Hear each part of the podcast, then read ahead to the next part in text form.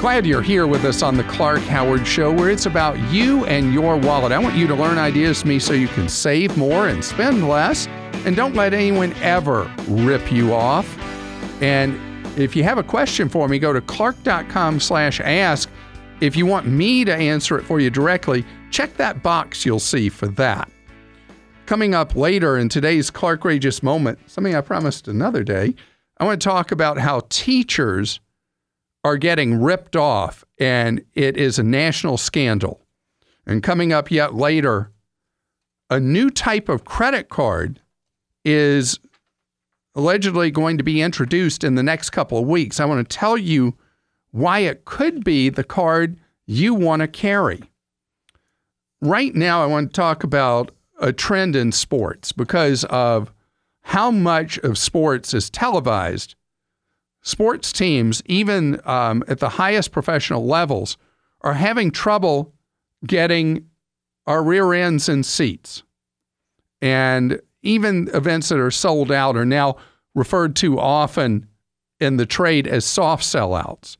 That's why so many sports leagues and teams report attendance based on tickets sold instead of actual attendance at an event. And so what do you do? Because you need the money from concessions. You're hoping to make that money. You're hoping to um, try to get people to do seat upgrades, whatever it is. And if you can't get people in there, it's phantom customers. Well, something's got to give. So there's a new movement in sports and also secondarily in entertainment where you can pay for a monthly subscription and they work kind of like all you can eat sporting or cultural events. The New York Mets have launched their version of it, and their version is $39 a month, which would be probably based on number of homestands through a baseball season. It would mean you potentially could go to maybe a dozen games, more or less, in a month. And so you go and your SRO, standing room only, because what they hope with sports teams is you'll go to the places you can drink, the places you can eat, and whatever, and that becomes your seat. And the monthly subscription just gets you in the venue, gets you in the arena, or in this case, in the stadium. And this idea of paying monthly subscriptions is something that is growing around the country. There's an independent operator called InWeGo which is in Dallas, Denver, Atlanta, Washington, Phoenix, and Tampa. And you pay a monthly fee that I think is around 29 a month, 25, 29 a month. And it gets you uh, uh unlimited, that's an exaggeration, but it gets you where you can go to as many events as you want uh, so they can be sporting events, they could be concerts, they could be arts events. And so it means that for one fee per month, you have your entertainment taken care of. And what these subscription programs count on in the event that a team is offering their own monthly subscription, they actually want you to come so that you'll buy food and beverage at the venue and help boost non ticket revenue in the programs that are not for a specific team or whatever. They know that a lot of people will sign up thinking, hey, this will be great. We can go to something every night if we want, but don't use the programs regularly. And so they marginally fill seats at venues, but at the same time, uh, they get the monthly revenue from people subscribing to it. It's like any other monthly subscription. If you're using it regularly, you're being subsidized by the people who intend to use it but don't. Think about with Netflix or Hulu, or if you subscribe to Amazon Prime just so you can get the uh, television and movie service, if you're not using it, you're helping to pay for the people who consume it quite heavily. So if you are someone who loves to be out, loves to be entertained, loves to go to events, if there's one of these monthly subscription services in your area, you should grab it. Ron is with us on the Clark Howard Show. Hello, Ron. Hey, Clark. How you doing? Great, thank you, Ron. Uh, You have a modern conundrum to run by me. Exactly. That's the way I was thinking about it too. What exactly is a conundrum? it works in your So I- case. I don't know where that word comes from. Yeah, so I have I have a wad of cash. I don't know what to do with it, and it's definitely a, a modern uh, problem. So, uh, taking your advice, I have I, use, I do all my banking online. I have sold you know some stuff around the house that I don't use anymore for cash, and I like using you know rewards based credit cards to make purchases. Uh, so ideally, I like to take this cash and you know put it in my bank account or PayPal account or something, and then you know I would obviously use it uh, you know to to pay off credit cards and and other things. But uh, I have this cash, and I and, and because I do online banking, uh, that's sort of the one the one downside I've seen of using online banking is you, you can't deposit cash. So right, what can so- I do with this cash? So I have t- Um, two solutions for you. One of them was suggested by a listener about a year ago with the online banks that won't take cash. Is that you do your deposit with your phone? I assume when you get a check. Exactly. Yeah. So if you go buy a money order with the cash, money orders, depending on where you buy them, they'll cost 49 cents, 99 cents, whatever. You then have a negotiable instrument you can deposit into your online account. And Okay, and you buy money orders almost anywhere. Got it. Okay. Now, the other suggestion that I have is where if you have a, a friend who who you really trust and they trust you, you can if they'll take your cash and give you a check made out to you that you could deposit. That's the even easier way to do it. Right. But it is a problem with uh, uh, the discount brokers don't accept cash anymore. You have to have a check. The online banks, you have to have some form of check or negotiable instrument like a money order. So that is the easiest solution for the rare occasions when you've got a pile of cash you got to ditch. Which do you think you'll Right, do. Ron? I'll probably uh, go to a friend or family member and uh, have them deposit it in a you know big bank, uh, local branch, you know, because they still have an account. So I'll, uh, I'm- I'll I'll I'll have them help solve my problem. Yeah, see, I think that's the easiest way. That's what family and friends are for, right? Henry's with us on the Clark Howard Show. Hi, Henry. Hi, Clark. How are you? Great, thank you, Henry. What's going well, on? I have the oppor- I have the opportunity to pay a lump sum payment of about hundred thousand dollars against my outstanding student loan debt. Currently, my debt is at two hundred and seventy thousand dollars of federal loans. oh my goodness, what kind of professional are you? A lawyer. Was it worth? Uh, this is the question I always ask a professional who has six-figure debt. Was it worth the level of debt you had to take on to become a lawyer? I don't think so. I don't think so.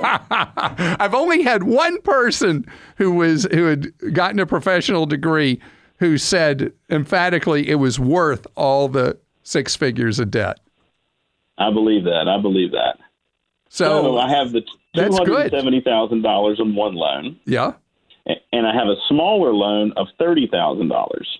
And the larger loan has a higher interest rate than the smaller loan, so it's about a it's about one point three percent higher.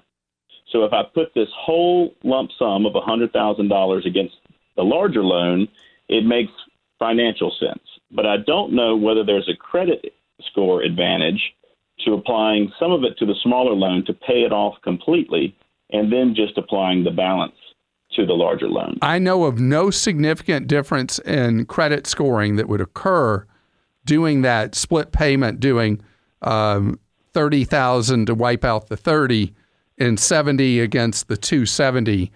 If you've got they're they're both fixed interest rates, right? Right. and the 270 is at a higher rate, then have the greatest impact you can and put the 100 against the 270. Okay, there's not any opportunity to negotiate because it's a lump sum payment to get more bang for the buck, if you will. Nope. No, uh, Okay. you know, the only time you have real negotiating with the debt is if it's in delinquency, but that doesn't even help with student loans because student loan collectors have unusual powers that were granted by Congress on the debts, and the debts can't be set aside in bankruptcy. Usually, when uh, a debt is large and it's gone delinquent, the collection agency will negotiate because what they're worried about is you'll bankrupt out on the debt, which is not a prospect with student loans. So just Okay. pay the hundred. Know that that hundred thousand is going to make a massive difference in your life because it's going to wipe out a third of your student loan debt, which is Absolutely. great. Well, thank you very much. All right, and best to you wiping out that other two thirds. Absolutely. I will start working on it today. Perfect. David's with us on the Clark Howard Show. Hi, David. Hey, Clark, how's it going? Great. Thank you, David. You're moving and you have a question for me about your wheels. Yes, I do. So, um, I'm a recent grad moving from a state that doesn't have emissions testing to a state that does have emissions testing. And my car is a little on the older side, um, 126,000 miles, has some mechanical issues that I'd have to fix in order to pass emissions, and also doesn't get the best uh, gas mileage. And I do have a little bit of a long commute to work. Um, I was offered eight thousand dollars from my from my friend JM for the car a few months ago, and was looking at getting um, a cheaper car to have in the meantime that's already passed emissions in the state, and then just kind of saving that extra money um, in the meantime. Do you think that's the best idea? Or I think that, I mean, you could not have put that more eloquently if you tried. And I love that strategy. I mean, you sounded like you were describing one train leaves St. Louis at 3 p.m., another leaves Chicago at 3:45. One's traveling at X number of miles an hour. The emission testing wild card states that have the the pollution problems where they have the emission testing is a big problem for people who move into an emission testing area with an older vehicle. And so I think that idea of you got somebody who'd like to have that vehicle, I would definitely sell it. And what's going to be a problem for you when you move becomes a benefit to them. And I would make that decision. And as long as you know the vehicle you're buying will pass emissions, then that sounds all to the good because it's also going to, by your telling, lessen your expenses every month anyway. Yes. So I guess another question kind of was, would you recommend getting like a like a mid two thousands um, reliable car versus taking on um, a car payment? Definitely with you moving, there are always expenses that you don't anticipate when you move. And so, at least for a while, I like the idea of you having an older vehicle and using it for your commute and all that. And then, when you're financially settled and it makes sense in your life, if you want to buy something newer, then that would be the time to do it. So, I think you're making very solid, rational choices and decisions with all the things that you're thinking of doing right now. I think it gives you a better financial standing when you do relocate. People love to praise school teachers and thank school teachers for what they do, making financial sacrifices to educate our children. So, why, why, why are we cheating teachers when it comes to them saving for their retirement? It is today's Clark Rageous moment. Scams, ripoffs, outrages. It's a Clark Rageous moment. A new report from a benefits consultant found that teachers having to do a vastly inferior retirement plan known as a 403b are in those 403bs overwhelmingly putting their money in a piece of trash type of insurance product called annuities overwhelmingly. Nearly 80% of money going into teacher retirement accounts are going into piece of trash annuities. You know, people who have 401ks at traditional places of employment are seeing the expenses involved in those 401k plans go down, down, down. Well, teachers are paying as much as 40 to 60 times the expenses for their retirement plan, known as a 403b, that people in traditional jobs are paying in expenses for their 401k. That's why so often when I take a question from a teacher, the question will come up where they'll say, Why is my account worth less today than it was a year ago? And they'll ask me that when the stock market's been going up. And it's because a lot of school districts, school systems, and 403B systems run by unions lack people who are knowledgeable about the plans that they're selecting, or the school system or the union is getting kickbacks from an insurance company to be the selected 403B plan provider. Those kickbacks are then paid for through massive expenses passed on to the teacher. Here's what you need to know as a teacher only participate in a 403B plan if there's a match on it. Otherwise, you should set up your own Roth IRA, and all the money that you save for retirement should be in your Roth IRA. If that's not enough money, if you want to save more, then you can put in a Roth IRA. The limit's six grand a year.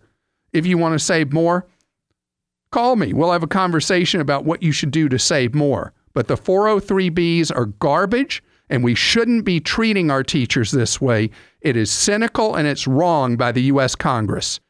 Thanks for taking part of your day to join us here on the Clark Howard Show, where it's about you and that wallet. I want that wallet fattened.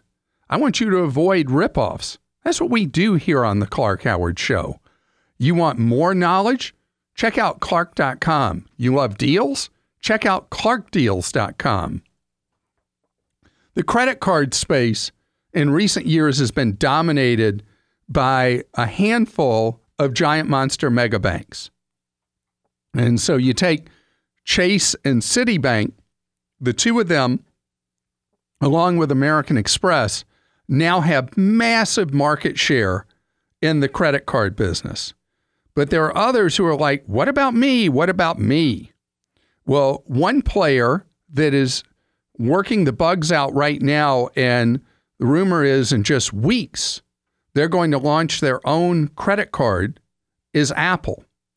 Apple is looking for more and more ways to tie people who use iPhones and various Apple products to tie you more into their ecosystem. And Apple is designing, if r- industry rumors are true, and we'll see, once the official announcement is made, that Apple is going to offer very generous rewards for people who get the Apple credit card.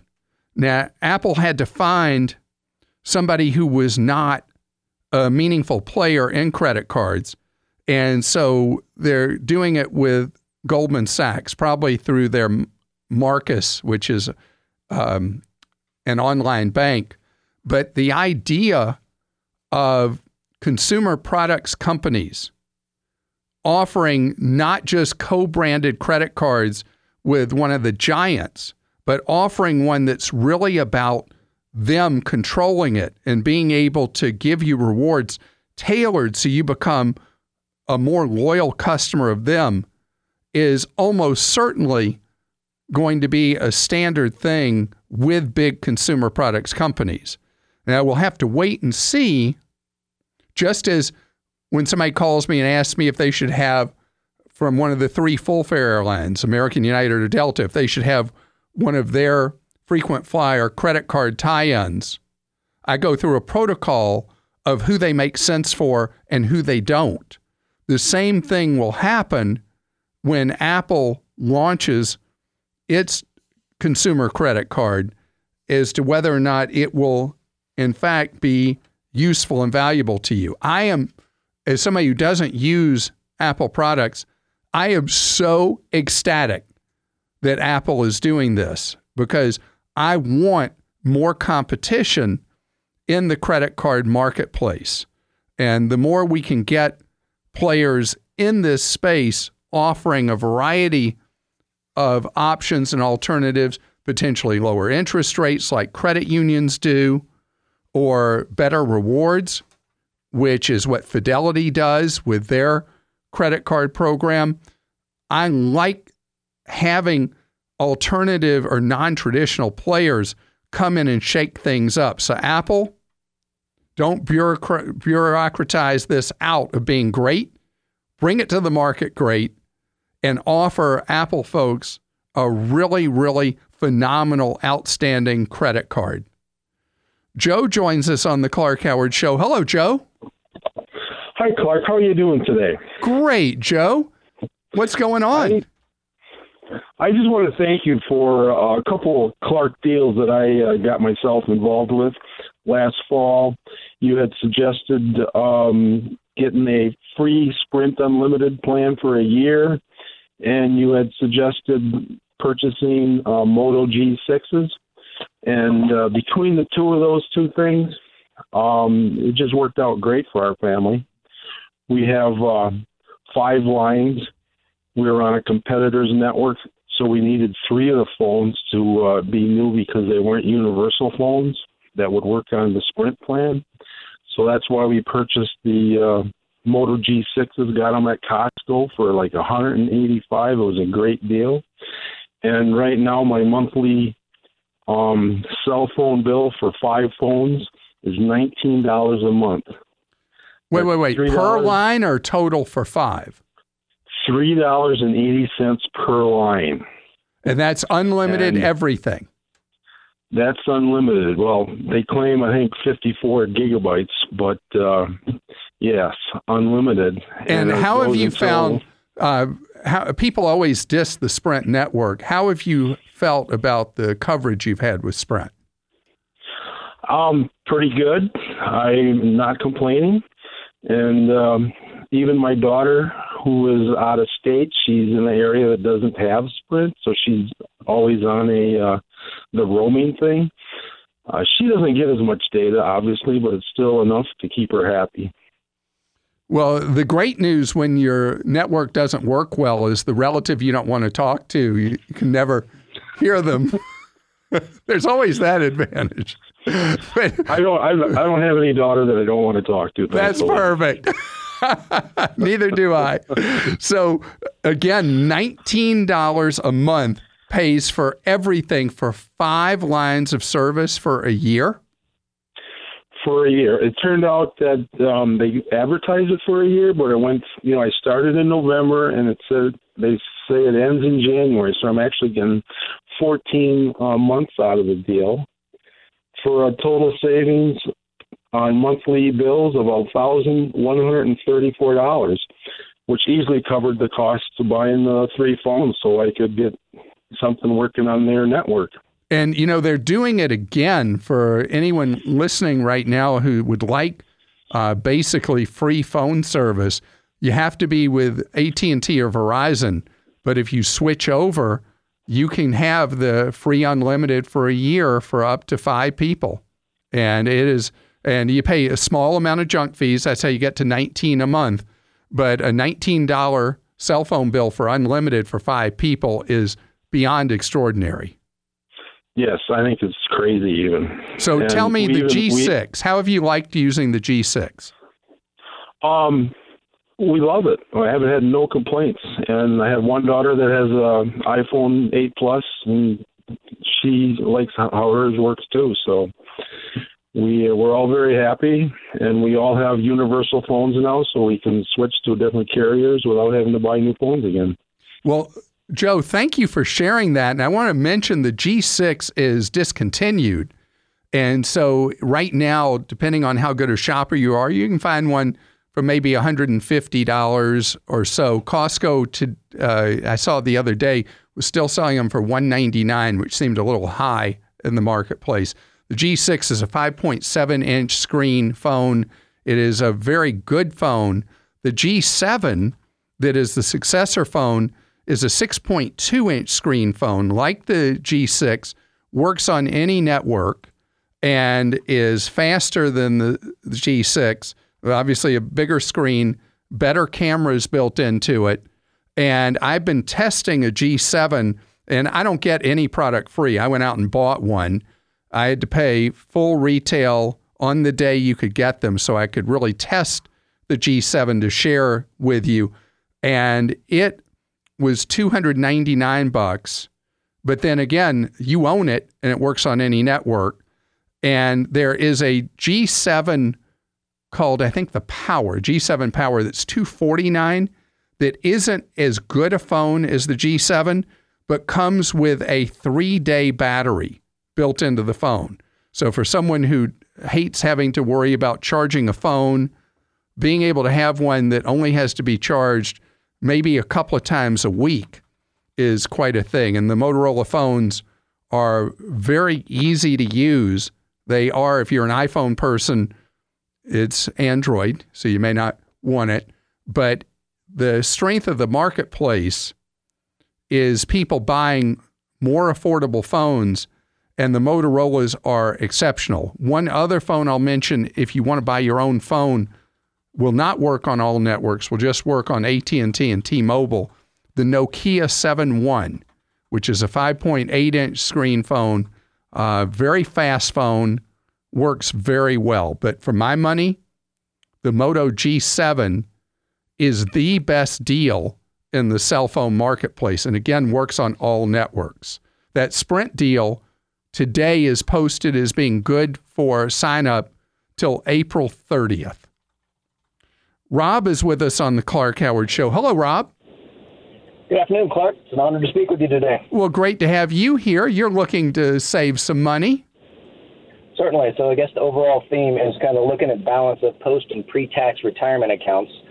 Um, so, a little bit about myself 49 years old, uh, have a military retirement from 22 years in the Army. Thank um, you so much for your service for our great nation. Well, thank you, Clark. I understand you're in the State Guard, and also thanks for the service you provide to all your listeners. So appreciate that. Thank you. I'm in my 18th year in the State Guard. Fantastic. Appreciate it. Um, so we're a single income household. Uh, we have two rental properties that we've we've collected over the years in the military. Got a good bit of equity that we're sitting in in our primary house here in Michigan. Uh, have three children, two of which will basically be through college here. One graduates May and one in June. And as I look at our retirement accounts outside of the military and our savings. Right now, about 25% of that's sitting in a Roth under my name, and the remaining is between a traditional 401k at my work and a traditional IRA under my wife's name. And a couple changes have happened that led me to look into this balance a bit. One, uh, we've made some life changes. I'm going to free up about $800 a month uh, from some of our life expenses and looking to where to put that. And then secondly, at work, the 401k plan, they're now offering a Roth option. So two part question. One, going forward, should I start directing my money into the Roth? Yes. Uh, currently saving 11% of my income there. And then the second part, with freeing up some money, would you recommend starting a Roth IRA for my wife? Okay, so um, yes and yes. So okay. you you want to do the Roth 401k option at work because you already have a substantial amount of money in pre tax accounts. Sure. And uh, can I ask approximate family income per year? With military retirement or without? Military retirement is taxable, is it not? Yep. Yeah, so, so that would count. Probably 150.